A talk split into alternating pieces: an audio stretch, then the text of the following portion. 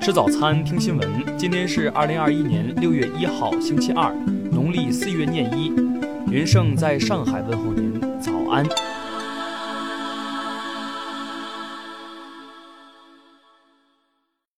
首先来关注头条消息。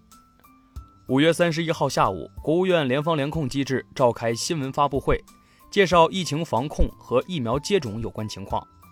针对六月九号以后新冠疫苗要收费的传言。国家卫健委疾控局二级巡视员崔刚作出回应。据介绍，按照新冠病毒疫苗接种的技术方案，国家卫健委近期对整体接种工作进行了统筹安排。六月十号到三十号，根据免疫程序，主要是针对已经接种过第一剂次的对象人群，集中展开第二剂次的接种。七月份以后，会继续全面推进第一剂次和第二剂次的接种工作。有序做好新冠疫苗的接种工作，请大家一定要不信谣、不传谣。听新闻早餐知天下大事，下面来关注国内新闻。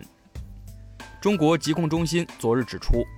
近期一些地方出现本土的感染和传播病例，说明目前新冠疫情防控形势依然严峻，需要继续按照常态化防控的要求落实各项防控措施。时刻紧绷疫情防控这根弦，不能因为国内有一段时间没有发生本土病例就麻痹大意。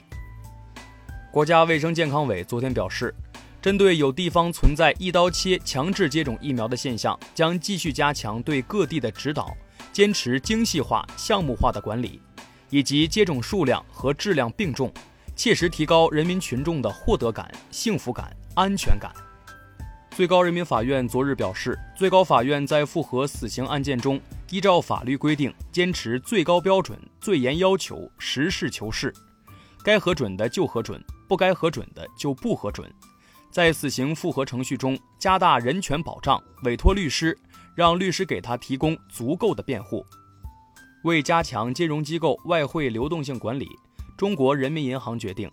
自六月十五号起，上调金融机构外汇存款准备金率两个百分点，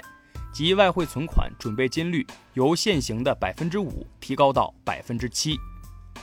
数据显示，五月份中国制造业采购经理指数为百分之五十一，微低于上月零点一个百分点，继续位于临界点以上，制造业保持平稳扩张。商务部等十二部门近日发文提出。鼓励设立为老年人服务的专柜和体验店，保留实体店铺面对面人工服务，支持现金和银行卡支付，提供简便易行、满足老年人基本需要的服务方式，提高便民服务的温度。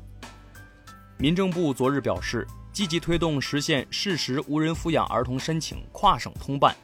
系统升级改造完成后，将实现事实无人抚养儿童监护人或受监护人委托的近亲属，可以通过全国一体化政务服务平台提出申请。近日，全国艺术特长生考评委员会、中国乡村振兴科技馆等十二家非法社会组织网站及其新媒体账号被依法关停，同时被清除有关关联网页。这是官方今年关停的第三批非法社会组织网站及其新媒体账号。下面来关注国际新闻。日前，美国国家安全局被曝通过与丹麦外国情报部门建立的合作伙伴关系，对欧洲政要进行监视，监视对象还包括德国总理默克尔。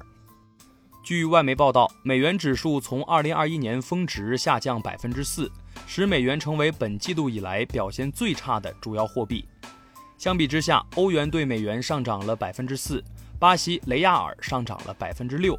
人民币上涨了约百分之三。朝中社昨日发文谴责韩美全面终止导弹指南。文章称，终止导弹指南使得韩国可以突破射程最高八百公里限制，开发能够覆盖朝鲜全境及周边国家的导弹。这再次表明，谁才是加剧朝鲜半岛紧张局势的主谋。伊朗外交部五月三十一号表示，伊朗和六个世界大国在恢复二零一五年核协议的谈判中取得了重大进展，但仍有重要问题需要解决。俄罗斯外交部昨日表示，俄正在研究对美国实施经济制裁的可能性，以回应华盛顿的举措。关键是不能伤害到俄罗斯企业。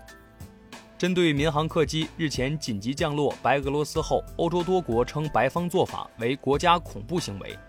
白俄罗斯外交部表示，这是欧盟国家有明确目的的行动，目的在于放开手脚，对白进行全面扼杀。加拿大原住民组织日前表示，原住民寄宿学校旧址发现二百一十五具儿童遗骸，是对原住民实施种族灭绝的又一明证。缅甸国防军司令部日前发布通告，称将继续努力与各民族地方武装开展和谈，并将在除了执行国防管理等任务以外，将停火期延长至六月三十号。下面来关注社会民生新闻。广州市日前召开疫情防控新闻发布会，决定从即日起调整新冠疫苗接种工作的节奏。先有序安排重点行业、重点群体的团体预约和集体接种为主，暂缓个人预约，暂停新冠疫苗的社会接种。网民蜡笔小球侵害英雄烈士名誉荣誉一案昨日宣判，被告人裘子明犯罪事实清楚，证据确实充分，指控罪名成立。南京市建邺区人民法院最终判处其有期徒刑八个月。为尽快查明深圳赛格大厦此前发生摇晃原因，经专家研究论证，计划于六月一号起在赛格广场大厦开展基震试验等一系列试验测试工作。近日，作家紫金陈自曝遭医疗欺诈，宁波市鄞州区卫健局回应表示，根据调查结果，初步认定涉事医疗机构和医生存在多项违规操作，并涉嫌违法。相关资料正准备移交公安机关。目前，一亚洲野生象群南迁至中科院西双版纳热带植物园。目前，象群仍在植物园区域内活动。目前尚不掌握象群对园内植物的具体破坏情况。相关工作人员正通过无人机对象群进行实时监测预警。最后来关注文化体育新闻。世界女排联赛继续进行，第二周赛事全面打响。中国队迎战第四个对手德国队，在先丢两局且第三局二十比二十四落后的情况下，中国队追回四个赛点，连扳三局，实现三比二的大逆转。欧超联赛近日以违反欧盟竞技法为由，将欧足联与国际足联上诉至欧洲法院，欧洲法院目前已受理该案件。文旅部等四部门近日联合推出建党百年红色旅游百条精品线路，旨在结合党史学习教育，充分展示中国共产党带领全国各族人民在中国革命、建设和改革历程中取得的重大成就。党史动漫《血与火：新中国是这样炼成的》六月一号上线，该片聚焦从党成立到新中国成立二十八年的革命奋斗史。首次以动漫方式展现，共三十集。